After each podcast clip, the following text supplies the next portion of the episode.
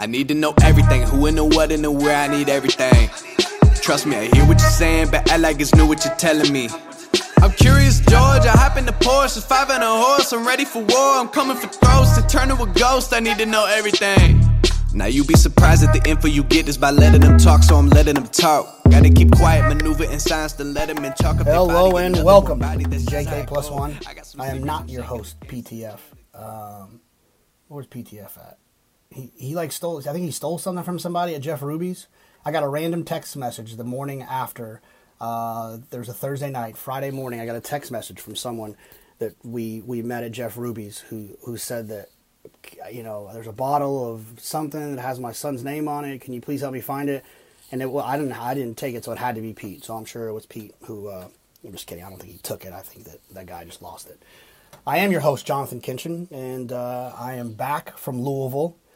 It, it was wild. Oddly enough, I went to Louisville to work on Wednesday and Thursday. We had those two seminars. I was on America's Day at the races, and then I left Friday morning to go to my son's flag football game in Austin, who I was coaching. So I left Friday. Uh, he was sick, so I, I he, we didn't even play in the game.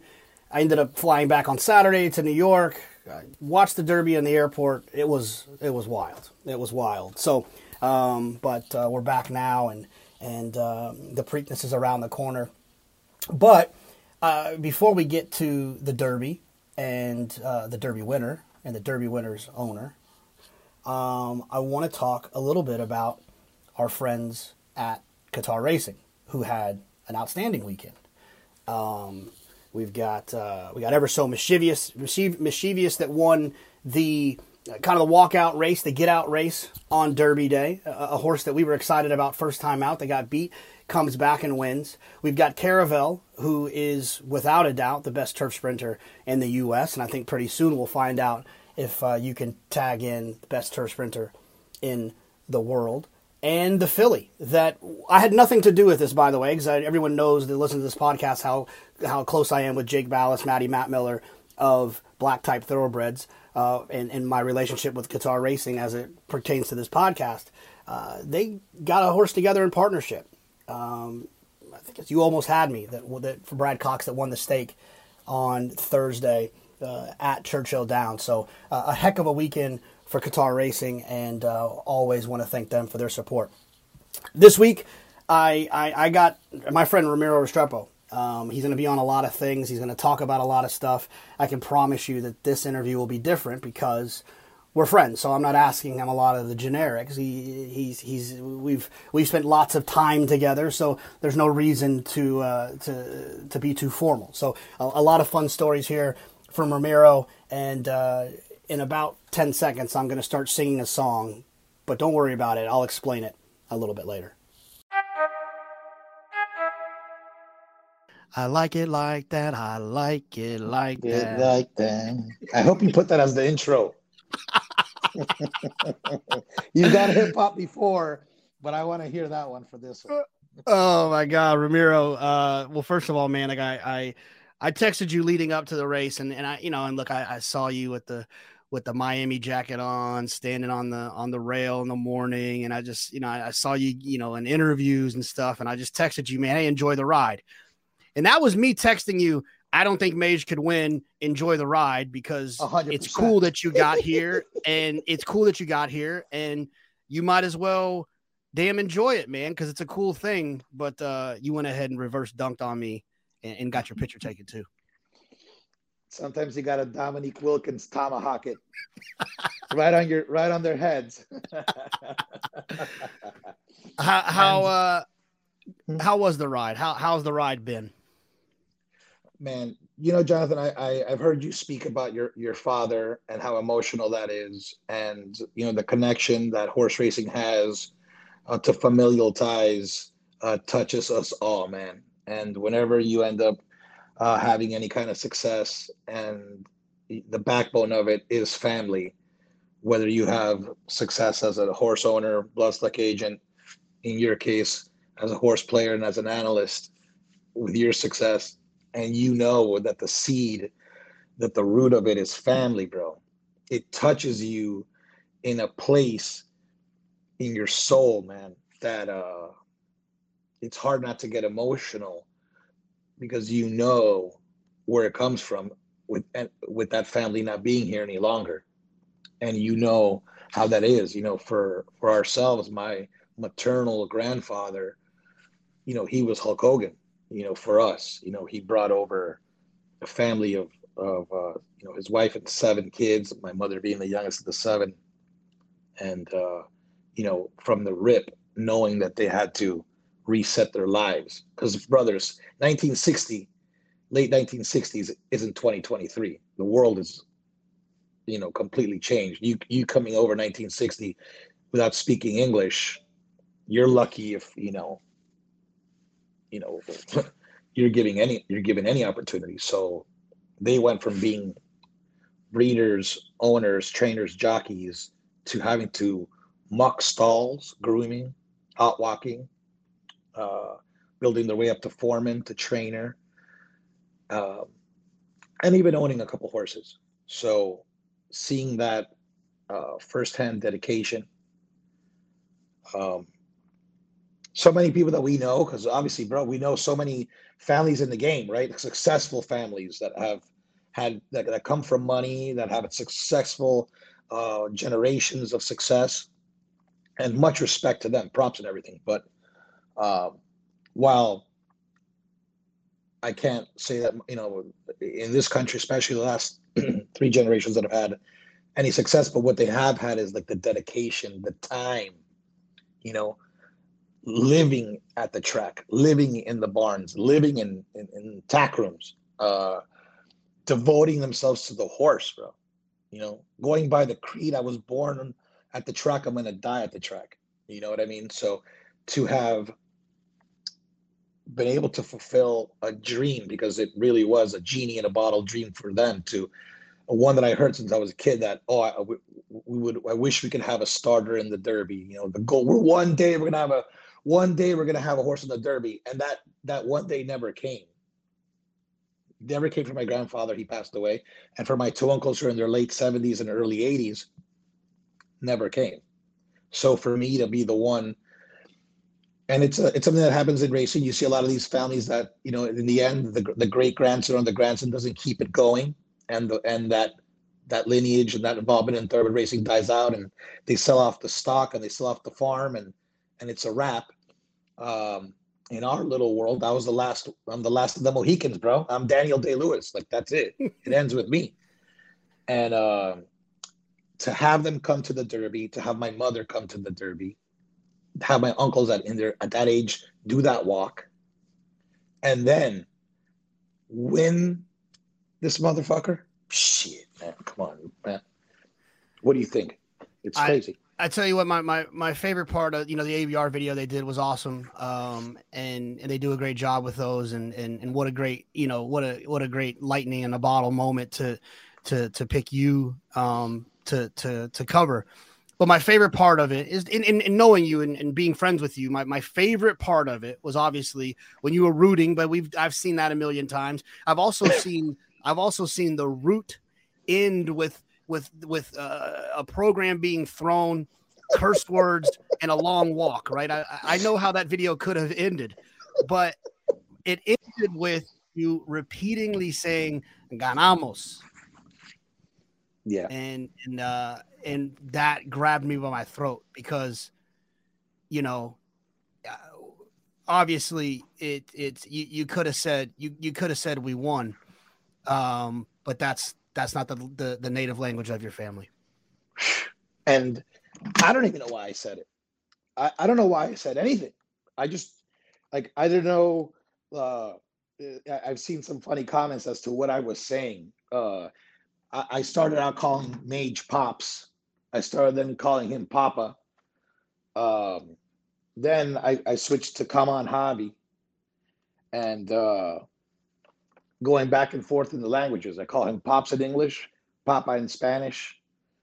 Then I went, come on, Javi in English. And then for some reason, when I turned to my family, it just, my brain switched leads to Spanish. And then I didn't know what else to say. I, it was like my, you know, I got to speak to Jim Valvano's uh, brother on, on uh, his station on ESPN, his radio station yesterday, and uh, brother, you know how many times have we seen the clip of GBV? You know, uh, running for that hug after upsetting after upsetting Phi Slama Jama. You know, so I turned around and I had my my huggies already with me, but I felt that Jimmy V moment, like just like, holy shit, you know, because you lose it, bro. You lose it. You you really lose it. You go back and you, you know Nick Zito losing it when he won with Strike the Gold. He's like thanking America and he loves everybody. He's going bananas and uh, Carl Nafzger with Frances Genter. You know, you did it. You know, you won the Derby. He kisses her and everybody's you lose it, bro. You lose it. Like there's, I, I, it's an out of body experience. You're, you, it, it's indescribable. You're, you're on autopilot, bro. It's, it's one of the most insane things. It's the most insane thing of my life. And, uh, I mean, uh, the fact that we're talking about it is how I know that it's real, bro. Uh, other than that, I'm still, I'm still thinking someone's gonna pull out the camera, you know, the, the Ashton Kutcher camera and say you're being punked. So, you know, listening like uh when, when, they had Tom Amoss mic'd up when Serengeti Empress won, and I think at one point he says that his wife said, you know, they're they're they're going too fast, and he said not for this filly, and I I thought about that moment when listening to you watch the race because it was almost and we do this to ourselves like when you're when you have a bet when you bet a horse when you're rooting for a horse whatever it might be in the middle of the race you try to convince yourself that the circumstances are, are okay that they're like it's what's happening is okay because you know Mage was a little bit further back than I think that visually on paper you would think he would have. When you open your eyes and you see where Mage is sitting in the race, you didn't see him there. But then you looked at the fractions and, and, and I and I saw you like reassuring your family that they're going fast. They're going. They're flying in front of us. Yeah, I mean, I, I love to, to play the horses. I love to read PPs. You're a horse player. Um, we read PPs. And you know that going for a mile and a quarter, when you're going 22, 45, 110, you have to be an absolute machine to uh to keep rolling. So and I know that the horse, the way that Gustavo has been training the horse, it was going to be the second half of the race that the horse has been taught to start picking it up, you know, because we do know that he's got a, a like, you know, I have to speak in in a, in a, in a from like a third person's point of view because I don't want to sound like I want to talk about the horse like an analyst, not like as a owner or or or agent. Which is, it's been a long time since there's been a dirt horse with a turn of foot that can kick on from the back of the pack. I mean, it's been countless years that we see horses, and and I'm not talking about like like horses that we've been seeing like the, the the, the way that the, the the American racing is gravitating is go as front, go go to lead and, and go hit to the front and go as far and as fast as you can for as for as long as you can, and um, and this horse has like a, a, it's like a turf horse turn of foot, which is like you can relax and sit, and when you when you ask him, he's gonna give you. I mean, he's gonna he's gonna bring it. He's gonna bring it like he's gonna fly home. He did it in the Florida Derby and he did it here. It's just something that we've learned uh, about him. So I knew that the way that Gustavo's been training him the last eight weeks has been to settle because the, sh- the horse has shown that he's got the capacity to do that. And when called upon, it, he needed a jockey that was in a ride that was going to be more skill, hands and heels than necessarily the physicality to carry them home. And when they win those fractions, and and and and he started picking it up how he's been taught. Uh, by the time they got to the three eighths pole, he started. You know, he he went from 16th to to ranged up fifth in like a, a couple strides. He's like a little Porsche. I mean, his zero to 60 is is, is 1.2, and um, and then I lost it because they turned from home and now they come into view and you, you know they're ranging up and uh, anyone horse player horse owner, fan, all you want is that root. So the minute I saw him raging up, I turned to someone who's either trying to cash a trophy or trying to cash a bet. And we've all rooted, and you've seen me root bets for the good and for the bad. And, um, you know, this time it, it, it all worked out. So you, you got to see a fun one there, dude. No, you're right, man. That's a that's one thing is is is he did his move was so quick. Like it was like he wasn't there and then he was there. And it was uh it, it is a it is a, a, a unique thing now because I think a lot of good horses um that are trained by you know the, the, the the best trainers in the world, especially in these dirt races, and Todd and and Brad Cox and Baffert. They're they're you're right. They're four types that you know just kind of keep going, and it's it feels like I don't know. I mean, I'm probably going too far back, but you know, it feels like street sense types where where they were you know these elite horses that come from off of it, and and uh and, and it's it, it is a wonder because the, the paces are honest in these big races nowadays a majority of the time because yep. of the what you know what you're what you're talking about. Um what were you worried about leading into the race? Were you confident? Were you were you kind of conceding that that that that the the victory was that we're here? What what were your thoughts the day of leading up to the race? Um a lot of my a lot of a lot of our friends uh Bo Bromagen, Johnny Greathouse, Jay Goodwin, um, guys that that we all know real well, man. That they're in the business and stuff. Like I'd chat with them during the week. I'd see them, and everybody was like, "Yo, why are you so calm? Like, like you should be, you know, you, you know, you should be, you know, crapping your pants. Like, like, can you believe it?" And uh, of course, of, of for for me, I do realize I'm in the race, and that's an amazing accomplishment. Out of the whole full crop, you got 20. You made it to that, you know, to that super. I was super appreciative and very, like, you know, from a, like like we started the show. I was like, yo, for my, my you know, grandpa, we did it, man. Like, we, I, like what you wanted, bro, we did it. But, um, you know, I've been using that Le, the LeBron that app, Calm, the Calm app, which has a lot of like. uh mental training from from from LeBron and, and, and some other athletes that are on there, and a lot of it, you know, the short and curly is like live in the moment, live in the present, like in the now. Don't worry about scenarios that are out of your control, and don't worry about what's happened in the past because that's over. So living in the present, every day I'd see the horse uh, doing things that showed his maturity, man you have a son and you see Austin going through maturity in his own right. And I'm sure there are moments that catch you and you're like, man, my kid's growing up, whether it's a conversation that he might have or uh, an athletic thing that he might do or or something that he might do in school that you, might do a double take. Same thing goes with these horses, bro. They mature quicker, obviously, than, than, than we do as people, you know, two to three, three to four, whatever and through their three year old year. And I saw these things because I, I hang around the barn a lot. You know, uh, uh, you know, I was here for a good nine days, and, and at Gulfstream he trains home. And I don't. My job full time is horse racing. So the barn and and, and Gulfstream or wherever we are, the racing is my office. So I, I get to be there and, and and be that fly on the wall, seeing things. And the horses was just doing everything like better than he did previously and he and and he he enjoyed that surface more than he enjoyed the Gulfstream surface. He did personally. And um the humidity in Florida was was was getting to be tough on him.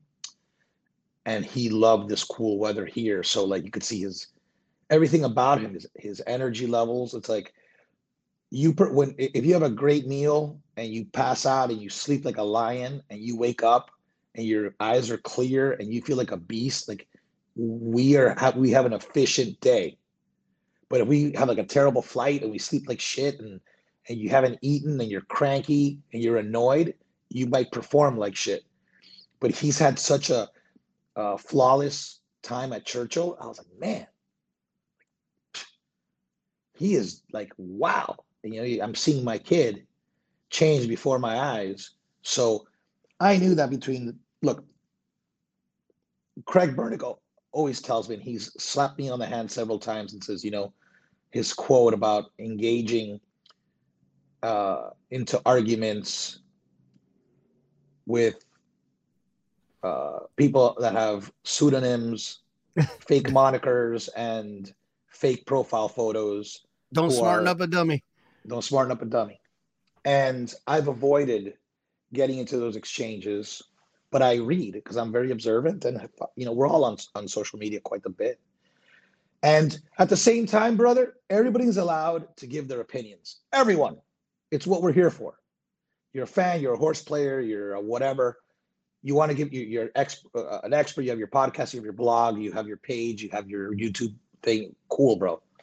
Go on and say whatever you want to say because all you're doing is just showing the world what your level of expertise is and you're giving your opinion and you're standing by it. Fantastic. No problem. I'm not here to, to disagree with you it got me once or twice when someone would insult my horse because there's the personal connection. It's like, wait a minute, you're calling my kid a bad word or or a derogatory fashion, and that kind of annoyed me. But but you know, again, the Craig Bernick line. So I just stayed quiet. But I respect Forte. He is still he's the he leading up to the Kentucky Derby, he was the favorite and the justified favorite, and he has not done anything wrong. You know, like in sports, if you win in game seven, 4 3, and you hit the winning jumper, are you going to degrade the runner up for losing? Uh, that Are you going to degrade the winner, excuse me, that he didn't sweep the series? No, he won the trophy. It's over. Like, you're not thinking, oh, that that it was a, a razor thin decision that they went, you know, they went to the seventh game and it was a game winning jumper and oh, he got lucky to win. No, man, like he won, period. That's it. You know, uh, soccer, oh, it was a, they went into overtime and, you know, the golden goal won the game. And, uh, you know, you degrade the winner that he only won 1 0. I do not. That I leave that in the hands of figure makers and uh, people who want to sell their opinions and and and, and make them living. If that's what you want to do, brother, go for it. I myself, a win is a win. Forte did what he had to do, but we lost to him by six and three quarter lengths. And four weeks later, he beat me by arguably three quarters of a length. So I made up six lengths on him in in one month. What I'm getting at, and uh, this has been a, a, a, hot take topic, but these gallop outs, correct. You don't get a paycheck for a gallop out. You don't cash a bet for a gallop out. But what you get is a clue. On our gallop out of the Florida Derby, it's not that Forte broke off and galloped out 20 in front or that we switched back to our wrong lead and fell back by 100 lengths. And there was a huge disparity. On the contrary, I know that Luis, when he felt Forte coming up on him, started hollering at the horse, and the horse tried to respond. But unfortunately, in the laws of physics and momentum, Forte was already on top. The race was over, and Forte won fair and square. But what you know is that the horse, it was a, it was too late, but he re-engaged and he tried.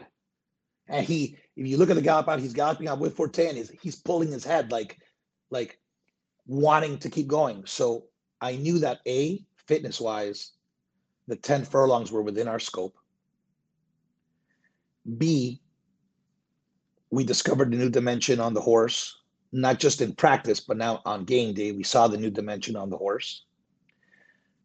And what it gave me was confidence in knowing that if we made up six lengths on the favorite in four weeks, that in another five weeks, if everything stayed according to plan, and we know things can change on a dime, that he was going to give us another really, really good effort.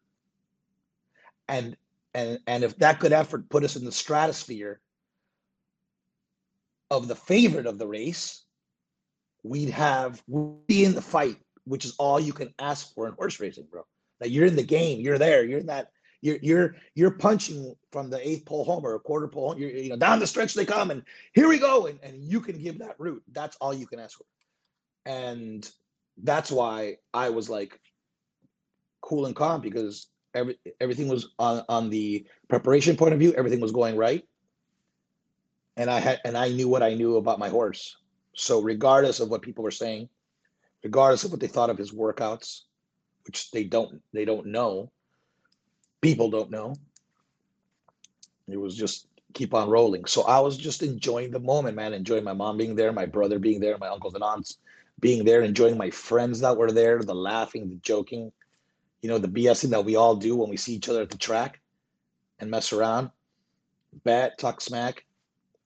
It was be present. And um, even when the ABR guys were filming me, getting teased by by friends of mine that were there and that didn't it didn't make the cut of the of the film, but getting teased and you know, just it was so loose because I was like, we were here, horse is doing good. I'm surrounded by friends and family. What more could I ask for? And I know that my horse is doing really well. So we're not going to get embarrassed. We're going to be in the mix. I thought before the race, if you would have put me on, you know, if I was a analyst, my analyzation was, all right, give Tapit Trice his due, give Angel of uh, Empire his due, give um, Forte his due, um, and uh, the Santa Anita Derby winner practical move. Give him his due. They won the they won the Big Four. They won the Orange Bowl, the Sugar Bowl, the Rose Bowl, and the Fiesta Bowl. All good. But when it came to the runner ups of all the Big Four, I'm like, we're fifth.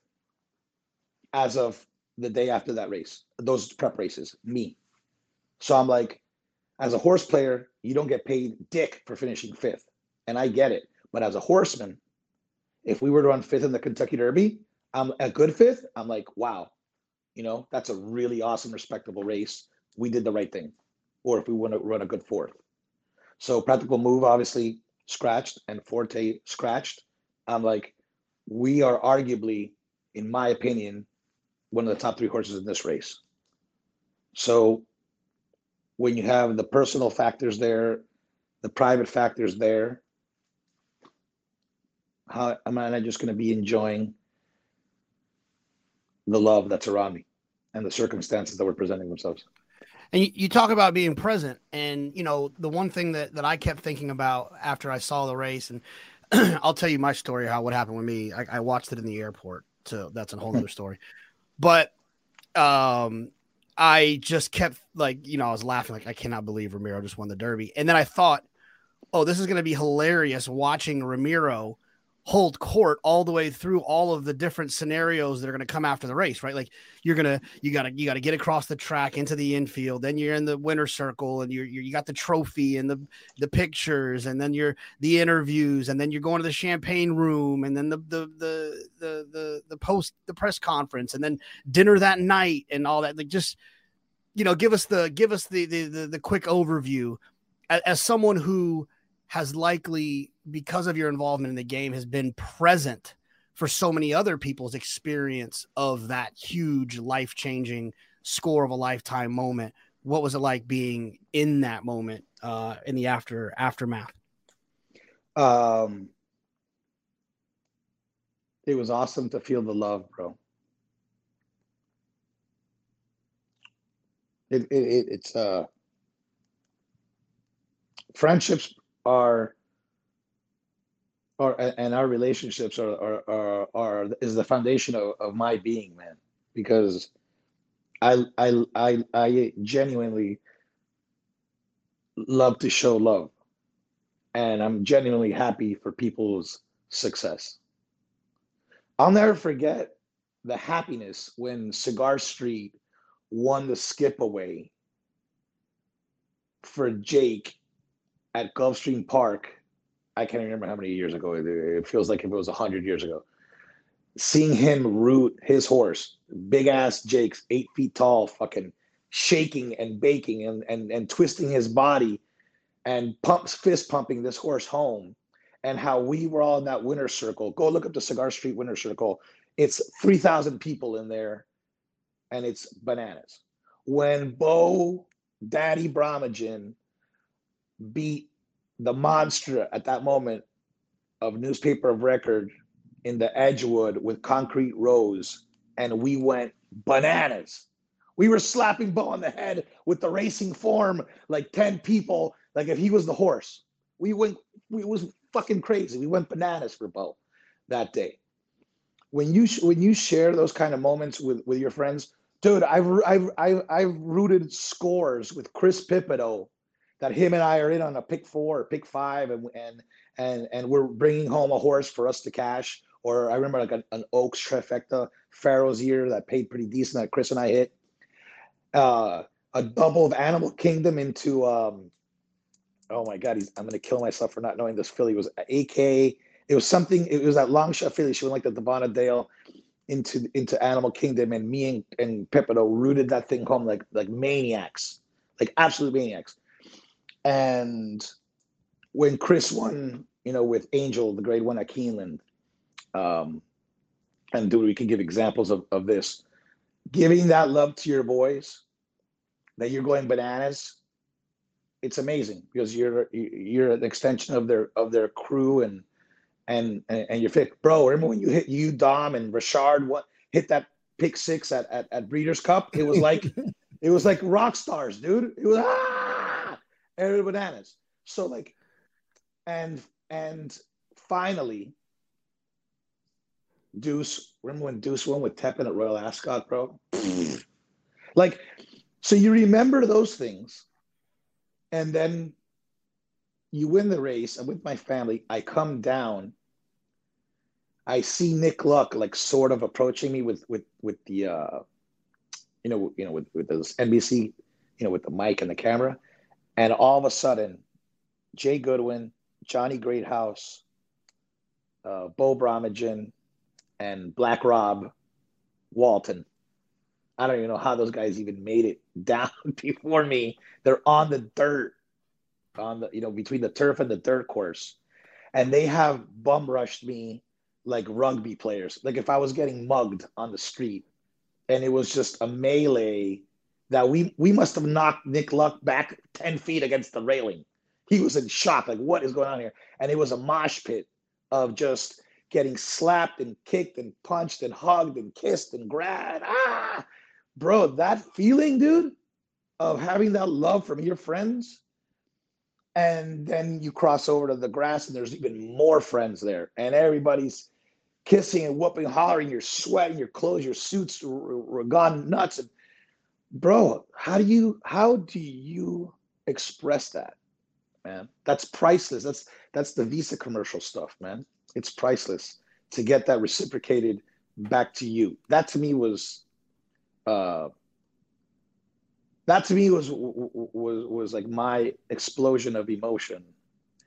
You know, um, that that I had, man. That was the best. Man. That was the best. Well, well, now it's gonna get it's it's gonna be pretty interesting. A little behind the scenes, sir. I'm sure people who have, have read and, and heard, but you know, you got a you got a hectic couple of weeks here now because there's a lot going on. First of all, uh, it's it's coming up on Timonium, which is which is relevant for a couple of reasons. One, because you work with Fasig.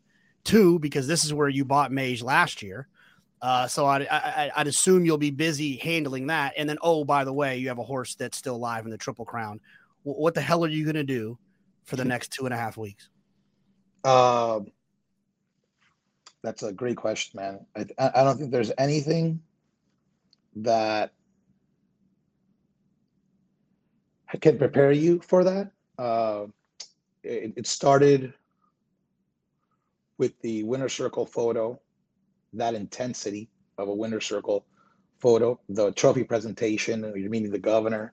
And then from there, JK, I had these two mountain of size uh, state troopers, bro. These guys were like the biggest white guys I've ever seen in my life. They were like they were like two super juiced up Jake Ballises, you know. and they grab you by the arm and they're taking you like through the crowd and like you know you got cameras being stuck in your face and you're sweating. I'm like I'm like my phone died in the. I, I remember when when Mage was coming at me in the winter circle. I was like, oh my god, I got to film this walk in, and I take out my phone. My phone has no battery. It was like I was instantly back in 1997 where phones didn't, cell phones didn't exist. and I lost my mom, lost my family, lost all my friends. The cops are taking me to the press conference. I'm, uh, cameras are being stuck in my face as I'm trying to get there. Um, it, it, people screaming everywhere. Uh, it starts pouring rain. Uh, you get to the press conference room and then you're being asked uh, tons of questions from all types of reporters of all kinds of variations.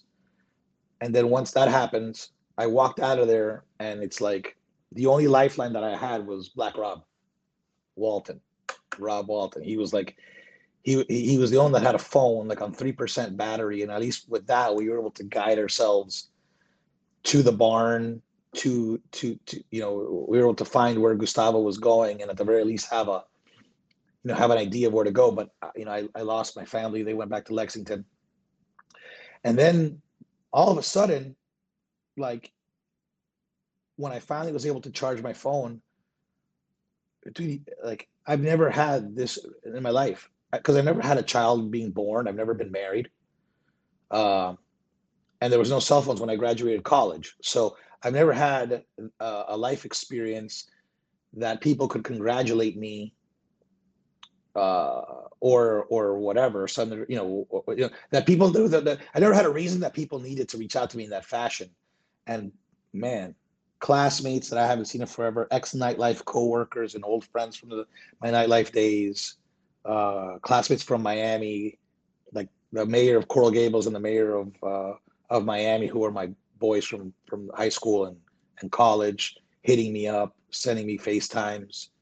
My best friends that uh, now are married with children, or you know, you don't, you unfortunately can't stay in touch with them as as often as you did. Family members from all over the planet, like that, all over the planet, like two thousand between Twitter DMs, uh, Instagram DMs and, and posts and messages, Facebook, which uh, and then your DMs of your cell phone.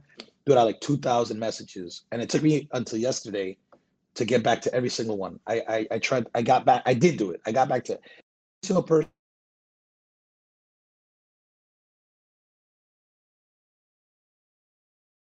Um, now comes the next wave of communication, which is all these people amazingly asking to want to hear either my story or my point of view or get to know me more or ask questions and it's wild because I, I'm like, how'd you even get my number? Uh, how'd you even know to get a hold of me? Um, it's a lot to take in because some people you don't even know who they represent or you know what what what the agenda is or what's the plan here. Uh, you know, you're being asked for for your time, and it's quite interesting. And then on on the business front, uh, a lot of scenarios are uh, being discussed with the horse and his, uh, you know, uh, post racing future. So a lot of things, and then on top of that, correct, you know, the the show's coming up. Mother's Day is on Sunday. Um, the breeze show is starts on Tuesday, and it's a full week. So then it's a full slate of the day, and uh, you're one person, and uh, you're being pushed and pulled in a lot of ways, man. So uh, it's very unique. Uh, I'm just trying to organize things mentally to see where the priorities are and uh, just try to grasp it, man. But it's bananas. Luckily, uh, you know, Gustavo. Well, for starters, the horse came out of the race awesome. So that being the first order of business, the horse is in great shape. The horse feels good. He was bright-eyed and feeling good. Like so, we're like, all right, cool. That that that's like a big you know sigh of relief. Everything's great there. And then I know that Gustavo and Junior you know, I don't know if people know this, Gustavo won two triple crowns in South America, and while the um, you know the class of, of horse is different, uh, the timing and the spacing of the races and things like that are, are familiar. So, uh, and he's won and participated in big races here, so it's not like uh, this is out of his element in any way. So I know that from a horseman perspective, the horse is in right in the right hands for this moment. So I don't have to worry myself about that. There's no micromanaging on my end. So at least that which is the most important of anything is already handled.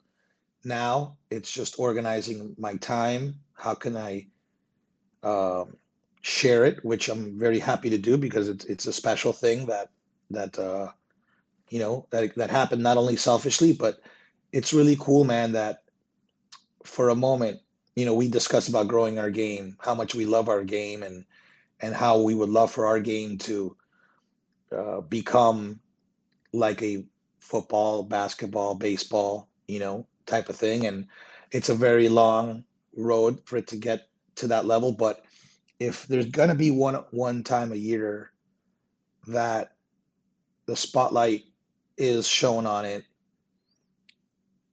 I think as a as a as as a as a person who loves this and anyone who loves this as much as we do, it's your responsibility as a steward of that to give your time to promote and shine a spotlight not just on me and your accomplishments and say hey I, bought a derby winner i'm the man and you know let me get your business but show the beauty that does come from this game show the joy that this game does bring out because it genuinely does.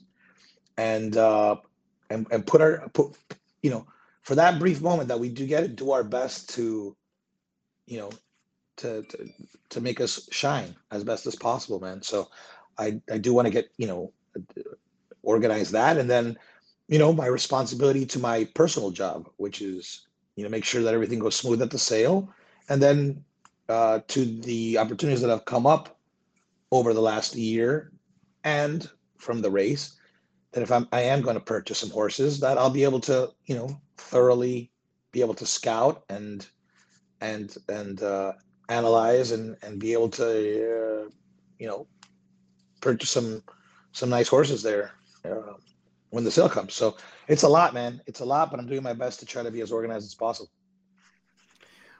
Ramiro, let's go back. Uh, let's go back a little bit. I got some South Florida stuff. Um, so you know, unfortunately, you know, I, I, I, we're opposites a little bit. Where I found the game a little bit later in life, and not too late. I mean, I was, you know, 15, 16, 17 when I started to get into it. But I, I, there's one thing that I always hear about. I never got to experience, and I'd love to talk to someone who knows how I racetrack. You know how I racetrack. We racetrack very similarly.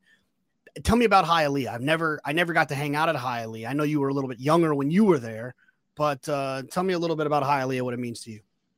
So uh, in Florida, up until 1988, you cannot have you cannot be under 18 and go to the races. You were not allowed to attend the races. Kids were not allowed to attend the races. New York, yes, but not not not not Florida tracks. So when I was five, uh, no, no, no, no, no, more. Uh, five, six, seven, eight. When I was between seven and eight years old, we moved to Florida, to Miami. And naturally, uh, my parents obviously wanted to attend the races. So Hialeah, obviously I was I wasn't old enough to understand like the geography of how far that was from my home, but you know, we knew that was the racetrack. When you rolled into Hialeah, um, and it's crazy because this day and age, it would never happen. Like the the layouts of the tracks, how they are, and and uh, with security and and and just the heightened sense of of uh, uh, of how people are these days, it would never happen. But at Hialeah, you could literally, literally drive your car and roll up on the like you haven't even entered like you you go into the track you haven't gone into the grand center clubhouse obviously it's the track is outside of that of that parameters but hialeah was was a private property you know with like 20 foot walls or however however many feet that is that you know were like a compound. So you would drive into those walled off giant compound and you can roll your car right up onto the rail like literally on the, on the fence without needing a, a horseman's license or or anything you were just you could just literally drive your car and park it bam on the turn we had a red volvo so I would sit on the hood of the red Volvo and I would watch the races. And then my parents would just walk into the track, make their bets and take turns and come back and watch the races from there, bro. So you would see the flight of the flamingos, you'd see the races, and that was my iPad, right? You know, like now parents, yeah, the kids, you know, being a pain or, you know, the, the kids too loud, give them the iPad and let them watch the iPad. All right. Well, they would sit me on the hood and watch the races. So that was my like, that was my thing. Watch the flight of the flamingos, watch the races at Hialeah. And then when I was 10, they allowed us in. And it was Gulfstream Park. The first day that children were allowed to come in, I was I was 10 years old. And after the first race, the announcement, the, the, the announcer invited all the children that were there that day to come down to take a winner circle photo. And the old Gulfstream used to have a Hall of Fame foyer hallway where they had all the famous trophies and famous silks. And my picture as one of the kids was in that foyer as like the first group of kids that ever took a winner circle photo that were allowed at the track, man. So when I was 10, 11, 12, 13, 14, 15, I'd always see my photo in there. So you got a taste of the winner circle as a young kid. And that special feeling never went away, man. And then Calder, another playground, um, had an amazing arcade, you know, like with the machines, Galaga, Street Fighter, NBA Jams, um, you know, or some other great games that they, uh, those were the big three that we played. You know, he's on fire, you fucking NBA, you know.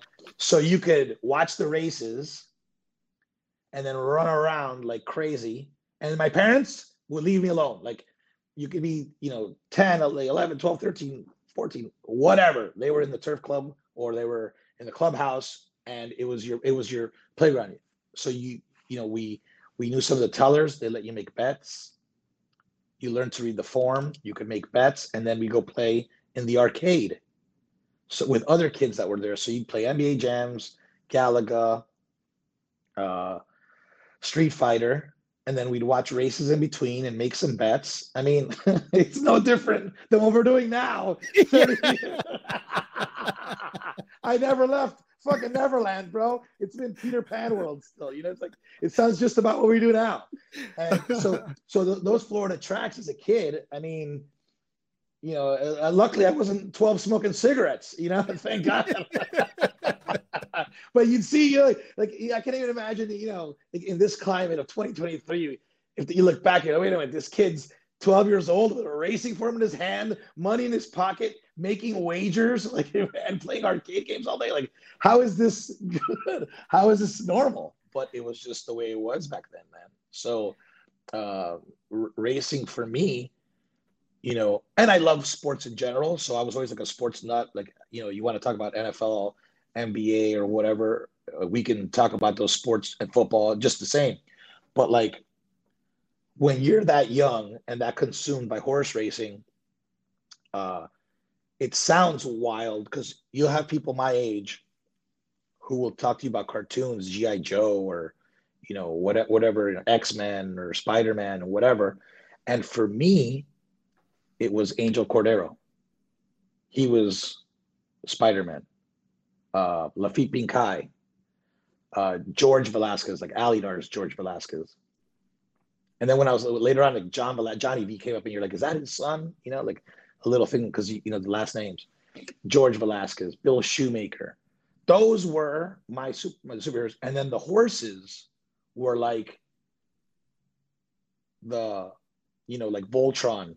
Like, you know, in, in Voltron, you had the little pilot and they were lions. And then they, they became like the, you know, like when the Power Rangers became like that, they all joined forces, you know, Captain Planet or whatever.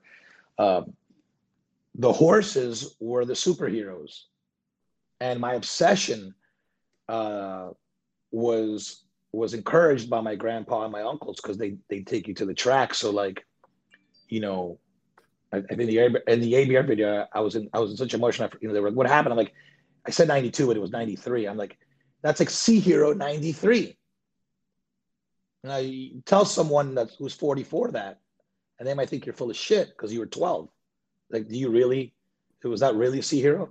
And I'm like, brother, I know that race, and not because it was YouTube, because I saw it.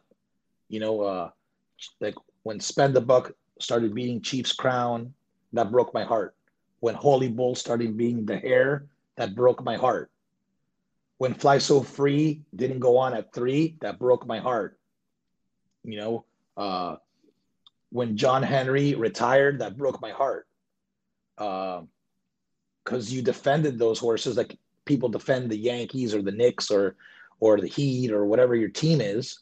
You develop those allegiances, and then they win or they lose, and then you're riding those emotions as, as a kid, bro. So like Caveat's, Belmont in '83, Swale, that yellow, you know, that bright orange yellow, on a black black horse with with pink bandages, and he wires him.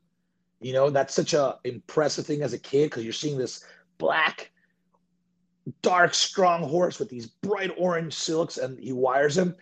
That those colors, that how it affects your senses as a child, it just remains burnt in, into you. You know, the the pink and blue of Howard Keck, who's the owner of Ferdinand, and he was a beautiful chestnut with this little white blaze, and you see him going up the fence in '86.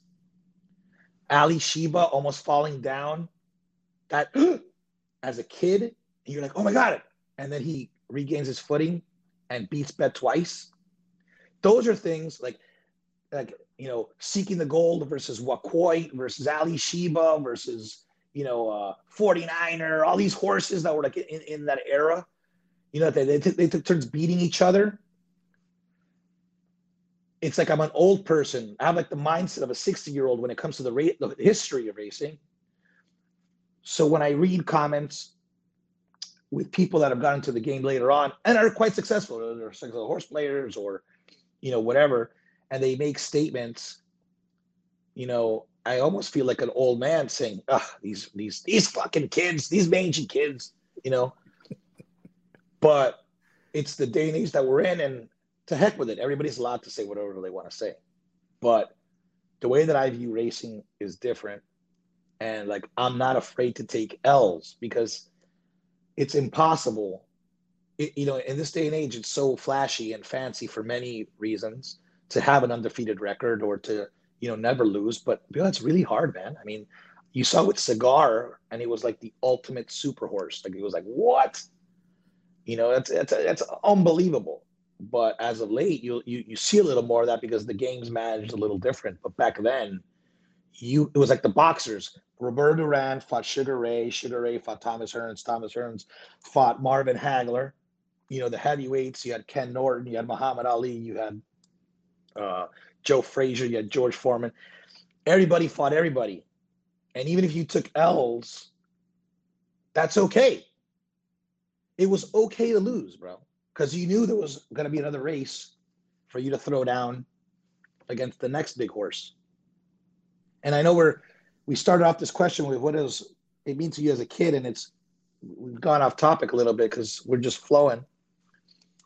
But it's it is interesting when you compare the game and how the horses have changed. But in the end, it's how the it's what those old horses mean to me and how they were campaigned and how they ran, not be, not being afraid of the L because it's not an L, it's a lesson. So when my horse took L's in the Fountain of Youth and people were screaming, "Why don't you go to a one X allowance?" I was like, because the lesson that he took in that race, and you used your horsemanship to see how the horse came out of it if he would have been come back in a negative way or not come back as strong or come back lesser, then you go to the, the 1x. But if he took that lesson and moved forward on that lesson, that was worth a 1x and a 2x victory by finishing fourth, by learning to get slammed sideways at the gate, by going five wide, by being forced to chase the pace, by being bumped by Forte on the turn, by being bumped by Rocket Can, and still fighting to the wire. That troubled fourth is more impressive than an easy canter in a 1x or catching all the breaks and finishing second with overcoming no overcoming no challenges. So it makes a ton of sense. So for me i lean on my experience as to the old horses in how this horse was developing and that's why there was that confidence that kept going from race to race so like and and and i don't want to talk about the future because you can only control the present but you know there's such a uh, in this day of the flash reaction to wins and losses because either you didn't cash a bet or the horse let you down that day bro, I've seen Michael Jordan get blown out. I've seen Michael Jordan get lit up for 50 and 60. But what happens that next game? He comes back ruthless and shuts that player out and and crushes their soul. Unfortunately, uh, you know, you I've seen all stars and Hall of Famers in other sports have bad games, bad days, but they come back and win the next race or you know win their next game. So in horse racing, not just necessarily Mage or any horse under my portfolio or any horse in general, like if you take an L, he's not a rat, he's not a pig, he's not terrible, he's not the disappointment, he's not a fraud, he's not a phony. It's just you had a bad day. Or if you string together some big races and you're in peak form and you crush it, man, then you obviously you're continuing to prove your greatness. But you have to wait for like the whole body of work before you start anointing or tearing down horses. Because you have, you know, unlike our next at bat, our next game in the series, unfortunately, is not the next day. You got to wait three weeks or a month or five weeks or whatever. And there, that leaves so much time on the table for you to like criticize or or evaluate or, or, or rip to judgment. These days you don't give the horses enough mulligans to develop a body of, of a resume to make your judgment on what kind of horse he is you know we have to learn to take to appreciate on a race by race basis other factors than simply you know he didn't live up to your standards or you know because you lost a wager he let you down you know? There's a guy that loved mage prior to the florida derby. He has a blog or whatever and for being prudent and, and being respectful there's no need to bring it up. Like he loved mage. He chatted about mage. He was touting mage. He's like i'm going to put my whole 401k college fund for the kids and the horse lost he ran second he was fucking furious this was the, this was the race to cash. Ah, he let me down. Ah, I'm off of him. It's over. It's over. And then the next race he wins at what was it? 18 to 1 is what the Derby he came, he went off at or something. 15 right. to 1, 18 to 1. So it's like, you know, you you, you have to give, you know, we, we our horses this day and age are on a tight ass leash. And, you know, fortunately for me, since I have the experience that I was blessed to have from childhood, starting at Florida tracks and then New York tracks, and being around, seeing how these OG horses were campaigned and how they how they ran, as it when when you become an owner slash racing manager, I think a little differently, you know, and uh, that alleviates pressure on the horse, alleviates alleviates pressure on my partners, and um, you just let things come organically and you let the trainer do his job. And you know you just make sure he's in the right space and in, the right point of view and, and and and go for the next dance man. But uh yeah that's all i got to say about that Ramiro, when you when you you know you talk about listening to you talk about it, like the the the, the childhood stuff is like it's wild because like I didn't really get to have that experience, right? Like I I I, I kind of had it as I got older, I mean, I became that that that fan of the game and lover of the horse and and you know when I was 16, 17, 18 when I started to kind of get involved, but you know, there's always one thing we never actually talked about it, but um, you know, you, you went to the University of Miami, so you had racetracks near you. You know, I, I went to Texas and, and hmm. the, the, closest thing that we had was Manor Downs, which was like 30 minutes, but it was like a quarter horse track that you wouldn't you know, it, it, it had two dollar Dos Equis, which was which was great. But outside of that, and then we had Retama Park, that was an hour south. That doesn't count really. No offense to, to my friends at Retama Park. W- what was it like for you in college as a as a lover of the game? I mean, did you how often did you go to Gulfstream and Calder when you were at Miami? Uh, all the time. I mean, it was just like it was it was it was what we you know it was the, the great thing to do. And and and when I would uh, try to take trip, you know, like you look, we do this with, with, with especially with college football because the, the schedule comes out and it's like, oh wow, we have these three away games we can go to, maybe one away game we can go to. So, um, you know, you you you know where spring break was, you knew your summer schedule, you know, you knew your you know when you know you you could might you know hit up certain races like the Breeders' Cups, the Belmont Super Saturdays, you know, um, the the winter meet at Gulfstream in the in in that in those years, like let's say ninety two to two thousand, those eight years, which was high which, which is my high school and college years. The cha- those championship meets had amazing uh, barns that would come down from New York. It was the there was no Oaklawn at, at that capa- at this capacity that it is now. You know, you had you know Gulfstream was the winter place to be for all those barns that you know maybe don't you know don't come down how they once did.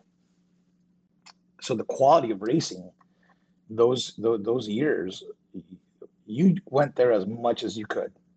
You know what I mean? It was like a, it was a, a regular. It was a, it was like like I said, it had much hasn't changed between then and now. Like it was just it was your hangout.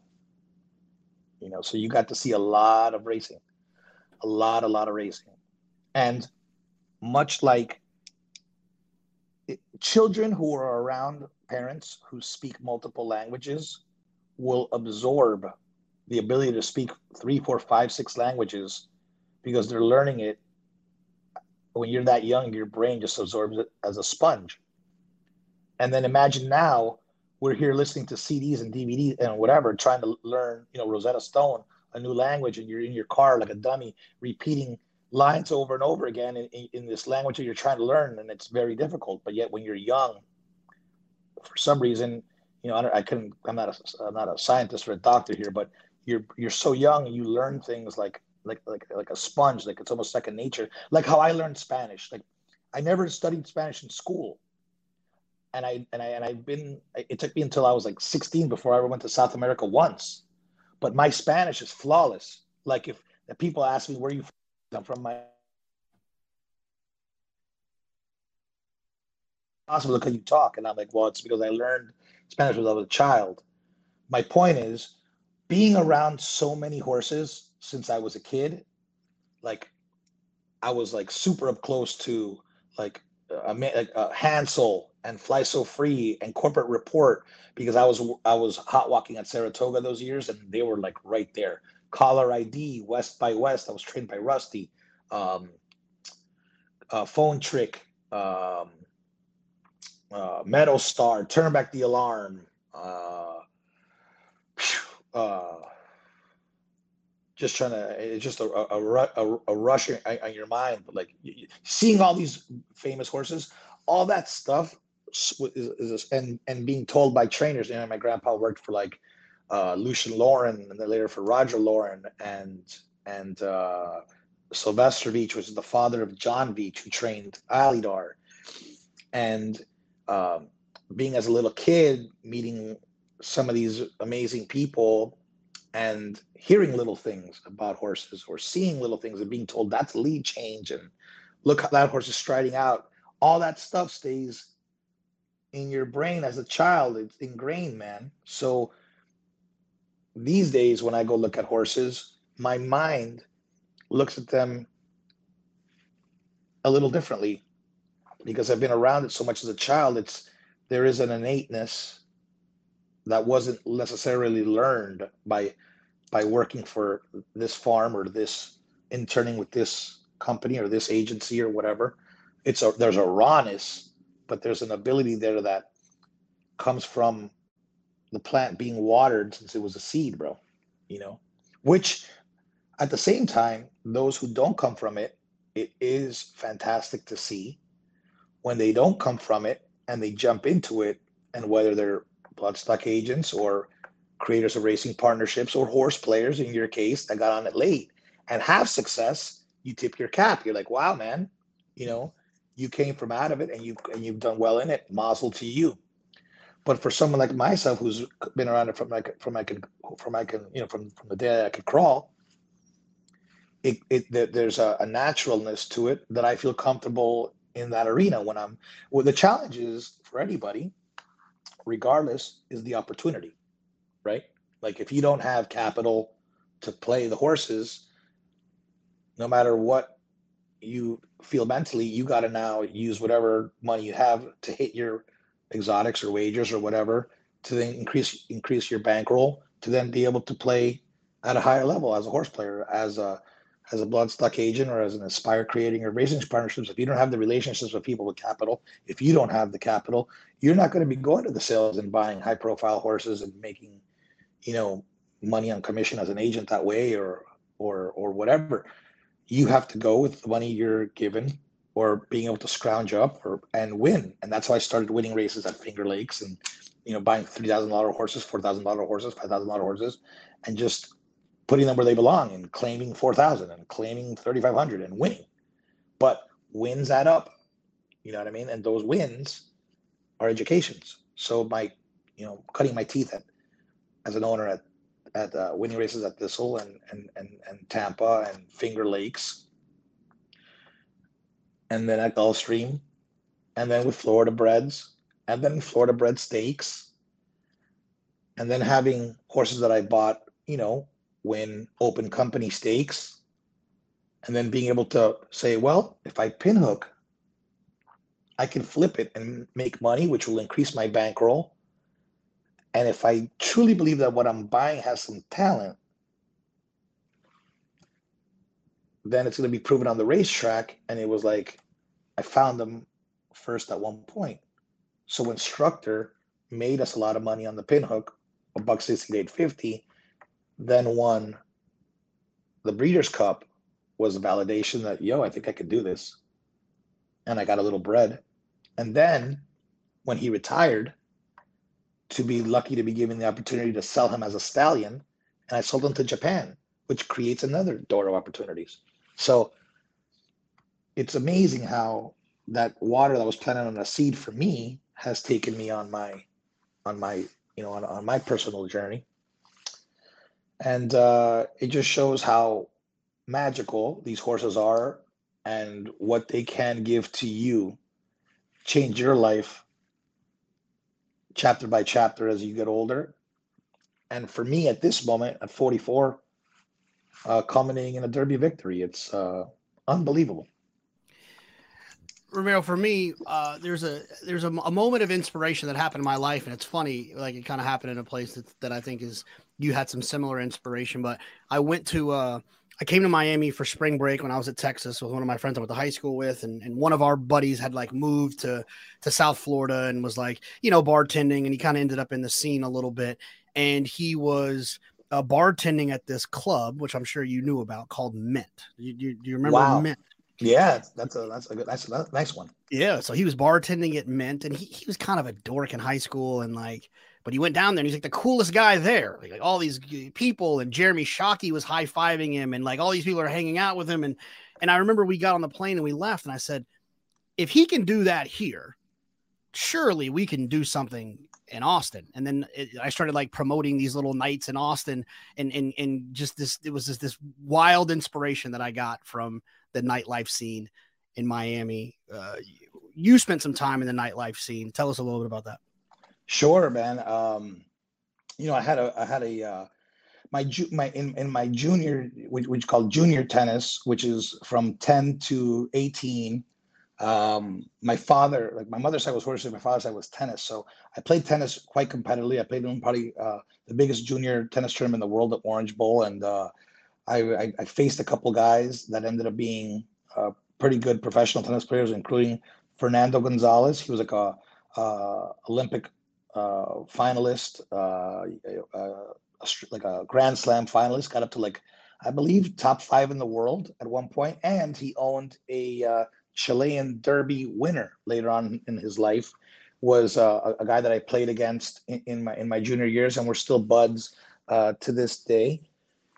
When I discovered in college that you know you're you're not quite going to go on to be you know it's not going to be a career and you, you're not going to get to that next step. You know you were just like a, a two year old grade one placed horse. You never go on. I i was at the gym working out and i met um, a guy who flash forward all these years later is probably one of the uh, largest nightlife operators in in in in, in the game in, in the business. He's got uh, venues all over the world Vegas, um, New York, uh, Australia, and I believe soon Miami. He's gonna open up some stuff up.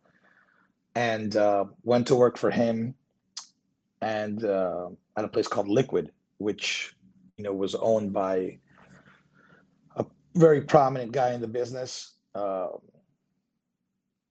and my life just turned completely upside down. I went from someone who was an athlete, not exposed to the fast lane of you know fast friends, fast women, fast money, and and a fast paced party environment, to going to work for like a D. Wayne Lukas you know, uh, big time promoter at the biggest, most popular venues in Miami, and um, started doing some really amazing events that were uh, driven by high profile athletes and high profile celebrities and a lot of money uh, flying into town. You know, it was the era of like Robert De Niro owning venues down there. Madonna had a venue, Prince had a venue, Sean Penn owned a nightclub down there. Um, you know, play, people like Sting and Puffy and J Lo were were regulars. Marc Anthony were regulars on the on the party scene. Um, Axl Rose. I mean, if I start thinking of like the celebrities that were at events that we threw, and you had everything, you had, you know, uh, finance guys, stockbrokers from New York flying in on their jets. You had, you know, uh, the beautiful models. You had Gianni Versace. You had, uh, obviously, then and then like gangsters, mafias, drug dealers. You had nine to five workers. You had regular blue collar patrons. Everyone. It's a melting pot of people trying to come party. Some are in the VIP. Some are in the table section. Some are on the dance floor.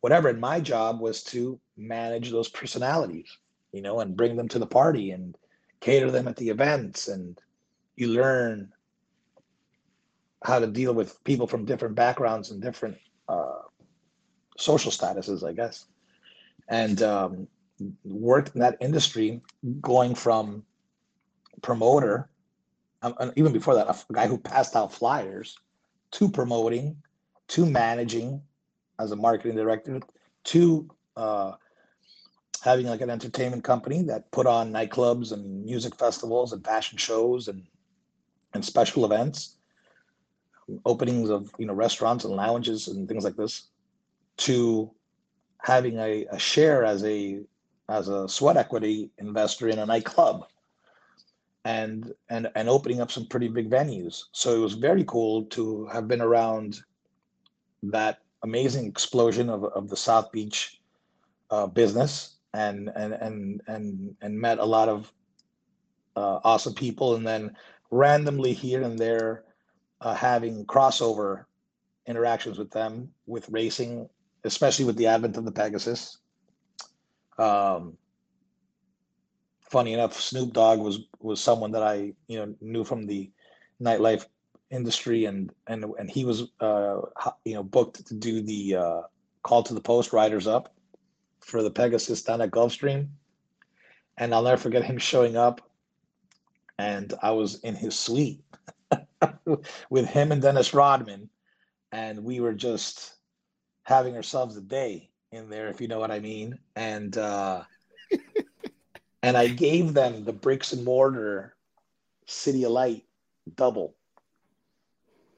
And can you imagine when like uh Daz and Kurupt,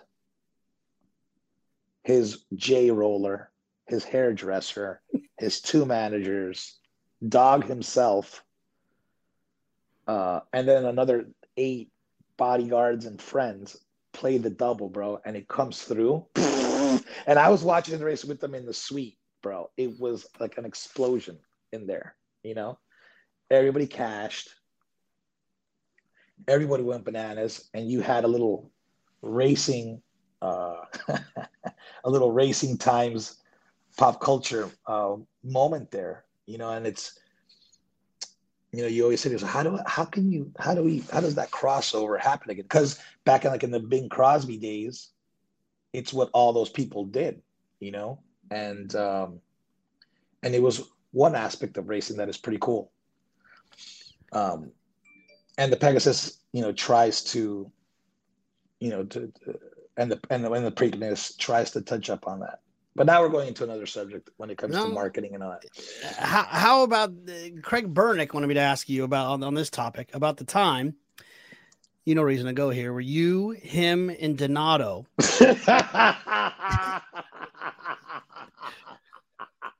we're we're in London. we're in London. You go to a nice dinner and and then you said, "Hey guys, let's go to this club. I I I got this club I can get us in." And Craig and Donato said that you got in the club and you left them out in the rain. Man, you know he brings this up all the time. He he really he really he really he really he really tries to dunk on me with this one all the time. Um, we were we were uh, he had invited me to go out there to a horse sale. Craig has been the closest. I'm I'm the oldest of of three full brothers, and then I have some half sisters and some stepsisters, and I'm the oldest of everybody. And of my friends, I've always been like a very uh, strong character, strong personality. So I've never, you know, had a big brother figure. You know, and, and Craig and I are actually the same grade, funny enough. But he's taken such an amazing role with me as a as a big brother, as a mentor, more than anything, as a mentor, as an amazing friend. Um, doing the Donnie Brasco, you know, like this is a friend of ours, this is a friend of mine, uh, with me, and uh, it's really helped me have relationships with people that I don't think I would ever been able to meet professionally because I was nowhere near their sphere. Um, but we were, I was able to meet them as men, just as as as as, as on a on a on a man to man friend level, and and it actually it's made my relationships with a lot of these guys that are very successful and prominent in their business to be very to be to be even more genuine and more respectful because the the relationship the friendships weren't didn't come from business. They came from from being from personal first.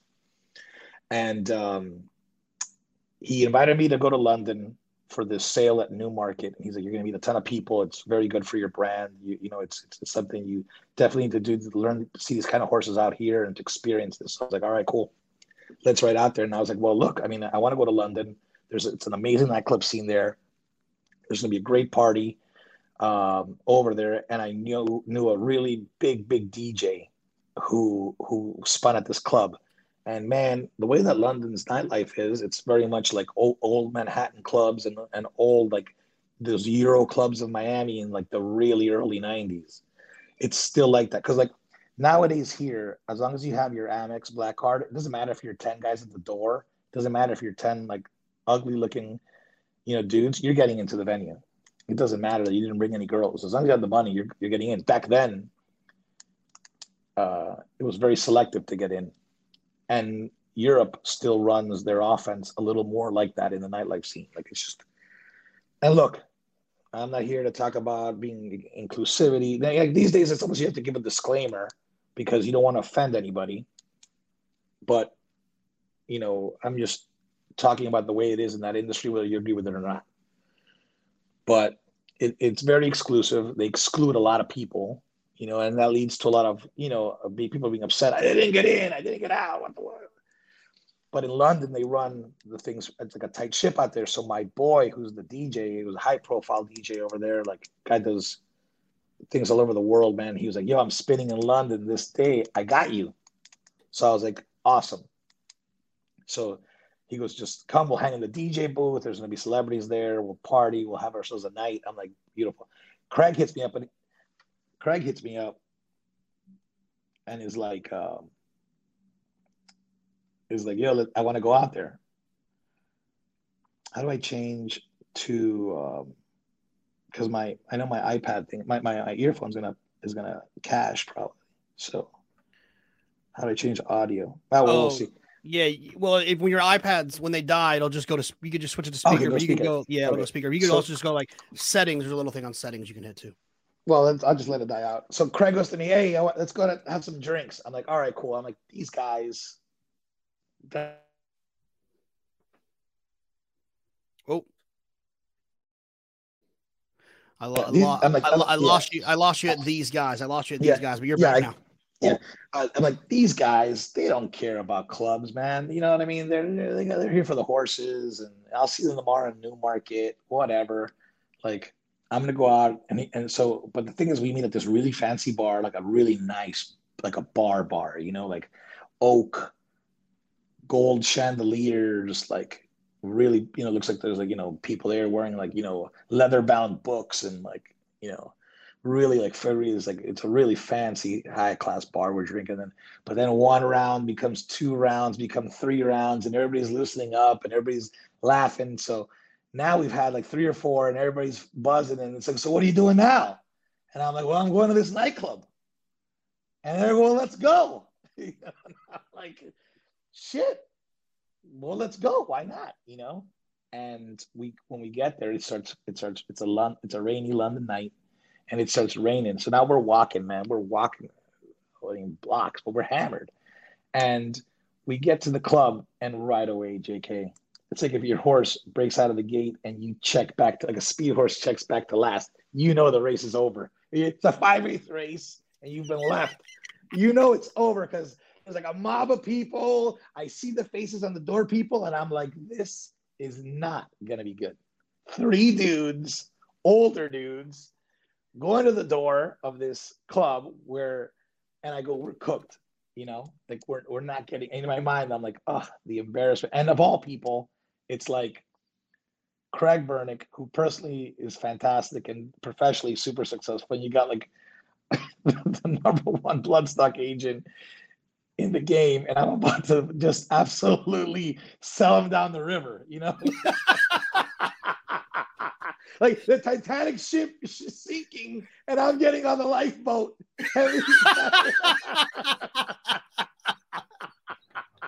I know the ship is going to go. I'm going down, but this captain isn't staying on boat, and I'm reading the room, and and they're standing next to me like, "Hey, so where's your guy?" And and I'm like, "Oh, this is just going to be terrible." So my buddy comes out, the DJ comes out because I texted the we're out there, and he looks, and I'm like, "Hey, it's me and my two guy friends." and he looks over my shoulder and was like, Ramiro, hold on. And he turns to the door girl and says something. And I can just see, you know this. This is a you know this. This is my this is my world. We're cooked. And she she's like, you could just basically she says, no fucking shot. So he turns to me and he goes, Ramiro, I can't do anything. It's just you. And in the most terrible reflex, I was just like, okay. And he opens the rope. He, I go in, he closes it. I go, sorry, guys.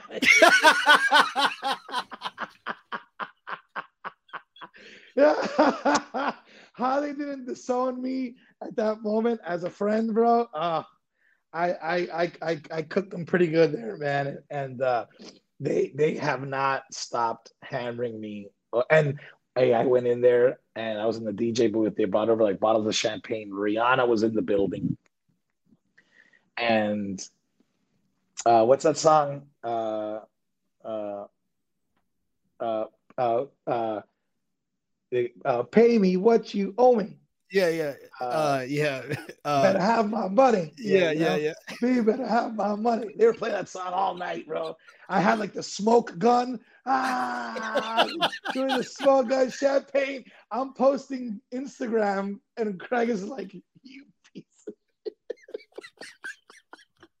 How to, and then the best thing was the next morning. There's a car service to go to Newmarket, and I show up fresh as a daisy. Like, hey guys, are you ready to go to Newmarket? And they, their face was like, you. We should make you walk to fucking Newmarket. oh my god! Go walk to the go walk to Newmarket, man.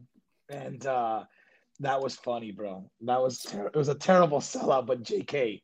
Uh, you gotta do what you gotta do sometimes. You know what I mean? Uh, speaking of speaking of music, your your Instagram your Instagram stories, your music selection, top notch, very high quality stuff you got going there, man. well, we grew up in the Hype Williams era. we grew up in the music video era, right or wrong? Yeah, you know? yeah, for sure, for MTV, sure. TRL, uh, Hype Williams videos. So um, everybody posts on social media for different reasons. You know, uh, for myself, Twitter, I love it for the facts. I love the historical replays, historical data. I love race results, pedigree updates. I love the facts on there. Um, Instagram, I you know I come from a family that used to carry around trunks like gypsies, trunks of photo albums and and and and photos. So I'm a big picture taker, video taker. I love recording memories. For me, memories are the greatest things to look back on. And I loved MTV and Hype Williams and his and his music videos. So uh, I I make my my my my you know it used to be 15 seconds and now I think Instagram gives you like a minute on the stories. So it's like you can create your own little music video. So as a as it's my own little inside joke to myself. I make th- that those are my little shout outs to Hype Williams. I do so when you say that, I hope you know that that's where that's coming from. I'm making my own music videos to uh to that, including a Venice skate park video with "I like it like that." I like, it like that. That's uh, that's a so I I it, this is one of those stories that it, it's one of those stories, and this is this is this is reading the room and being aware. This is one of those stories I'm going to tell you right now. If you're listening, we'll do our best. It's probably not going to be as funny to you as it was to us on that day. So it's it's it's one of those moments where I'm not going to build it up and then drop the punchline and wait for everyone to laugh. I'm just going to tell the story, uh, just to just to kind of to feel it out. So, and, and and Ram, you jump in when you feel uh, like it's necessary. So we we're all hanging out. This is the Breeders' Cup. It's actually the Breeders' Cup that you talked about with with with Richard when we hit the the big pick six. Um, and they actually posted that picture like on Barstool Sports of how much we scored for or whatever. Mm. So, you know, when you if you've never been to Breeders' Cup or if you have been to Breeders' Cup, uh, there's the breakfast marquee um, that Fasig usually puts on, where people show up in the morning and and you're and there's this delicious food and there's just all the who's who of racing and you're just hanging out and you're if you want to have some coffee, if you want to have a mimosa, and there's there's the celebrities, there's Owen Wilson, there's Bob Baffert, there's there's Chad Brown, there's Todd Pletcher, there's Dale Romans, there's all the people in racing. Uh, and you watch the horses train and you just hang out and and you know it it's it opens at like six sometimes even earlier and then it it'll go till like 9 30 10 it starts to slow down and then it really kind of starts to slow down and we're all just sitting around and it's it's me ramiro sean tugel there was someone else with us i, I am going did, did dom come with us was dom with us no it wasn't dom it wasn't dom um anyway so we're there's was maybe liam I, anyway, liam. Like, liam. It was Liam. Liam. Liam O'Rourke. So Liam we're hanging O'Rourke. out, and you know, and and I didn't have anything to do that day. I was like, I, I got there early for something, so I was literally I had nothing to do for the rest of the day. Because normally I would say, go to hell. I'm not doing what Ramiro and Sean suggested to do. They're like, hey, it's it's one o'clock or it's noon or eleven or whatever it was. Let's drive to Venice Beach, which if you know anything about LA, that you're that's an hour and 30 minute commitment to get to Venice Beach because of traffic and and and and and we're in someone's rental car that's like not that nice. You know what I mean? It's small. It's like the windows aren't tinted. I have the I'm getting car sick. We're all starving. It was a nightmare. so I remember you complaining about the. You're like, what are you talking about? It's an hour and a half. Are you crazy? so so we, we we get in the car we we go we get there we get to venice beach we go to this little like italian restaurant and we eat and you know you know you, you've been in the car locked up for for that long you, you, know at least me i kind of i kind of attack so i'm i'm drinking a first glass of whatever it was goes down quick we're eating pizza then another then another then another the next thing you know i you know i've tied one on pretty good. And we just said okay well we're here now. We're at venice beach. So what do we do? Do we walk around? So we go walk around and we end up at this skate park. And there's this grown man like with his headphones on, sunglasses. He's dressed sort of like a hippie and he's on a longboard. In the skate park where like these kids are doing tricks and he's just cruising around, just cruising around, cruising around. And, and Ramiro and I made a guess of what song he was listening to. And we came up with that song i like it like that and, and and that he was just cruising around there hanging out and obviously it wouldn't have been nearly as funny if we weren't as many drinks in as we were but uh, it was uh, it was a highlight so I, I don't see ramiro now without starting with the the song i, I like, it like i like it like that because what was amazing was you had you had like skater kids, you had um, young kids, and everyone's there are performing tricks. They're like they're being really aggressive. They're doing with their with their tricks. They're really I mean, all these wannabe Tony Hawks. Everyone's doing like the you know these aggressive tricks and and they're and they're gunning. And there's that one guy, that one guy with the old school headphones over his ears, and he's just gliding, just cruising. And you know we're we, we, we got buzz flowing, so anything is silly. And remember that guy? We were like, how about that guy? What music is this? Because he was like if he was on that skate park by himself in his mind. There was nobody else there but him, you know? And he was just gliding and remember that, bro. What is he listening to? And you just, just go, I like you. and then, and then we had to, and then we had to drive home in, in another hour and a half traffic, but it was a well worth it trip. Uh, I, I, I uh, definitely. Um, one one more I wanted to get you with Ram before we get out of here. I know you got a bunch of stuff going on, and, and we'll catch you this summer up at Saratoga. But uh, Dom Savita is one of our friends. He, he had a good one that he said, and I have a feeling that you'll you'll tell the story well. He said, uh, he, well, first of all, he gave you a, a, great compliment about how much you helped him when his father passed, and just uh, being a great friend for him. But it, it, at one point, you guys went up to Ocala and like met with one of his dad's friends, who apparently was a maniac. Oh my god. That was insane that Dom even remembers that. And I actually even forgot about that until you just said so, man. Uh, you know, I was dating a girl uh, that knew Dom from childhood, and, and she told me, hey, uh, you you should um, you should meet my friend. He loves horse racing. Him and his father love horse racing. And you know, anytime there's a little competitiveness in you when someone you don't know brings up something you love, like horse racing. It's like, yeah, all right, this guy knows horse racing. Yeah, all right. And they introduced us, and we hit it off like on a on a on a phone mandate, and and uh, we were like, man, well, I'm going to Ocala to see um, to see uh, this yearling that I that I had that was that was you know in, in, oh, he's already a two year old that had just gotten broken and was training and Dom was like, oh, I'd love to go with you. So our first hangout as, as buddies was that was that trip. I, I drove up to Boca from Miami, jumped in Dom's car.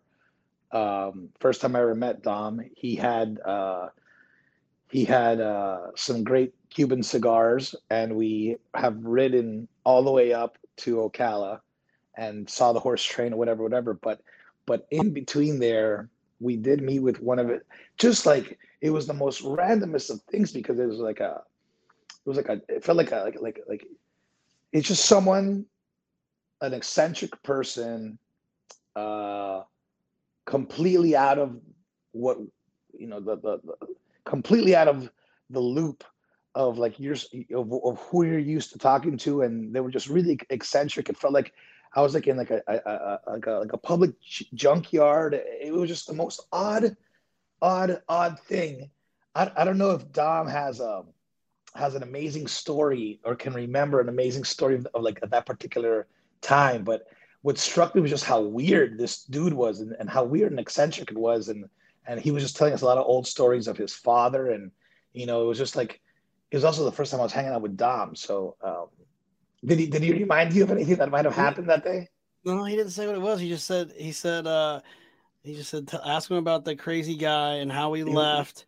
Uh, what do you say? Uh, he said he's a nut job. He said we couldn't leave quick enough. and then he said, he said, not the time he tried to kill me at Jake's house.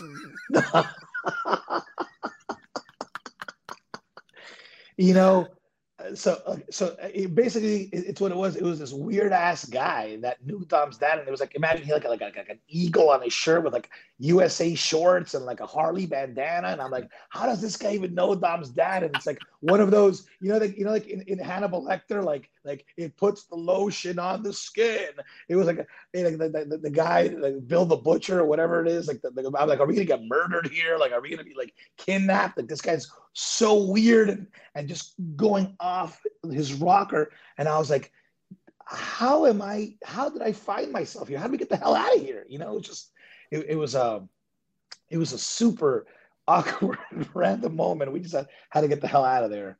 That's uh, unbelievable. Yeah.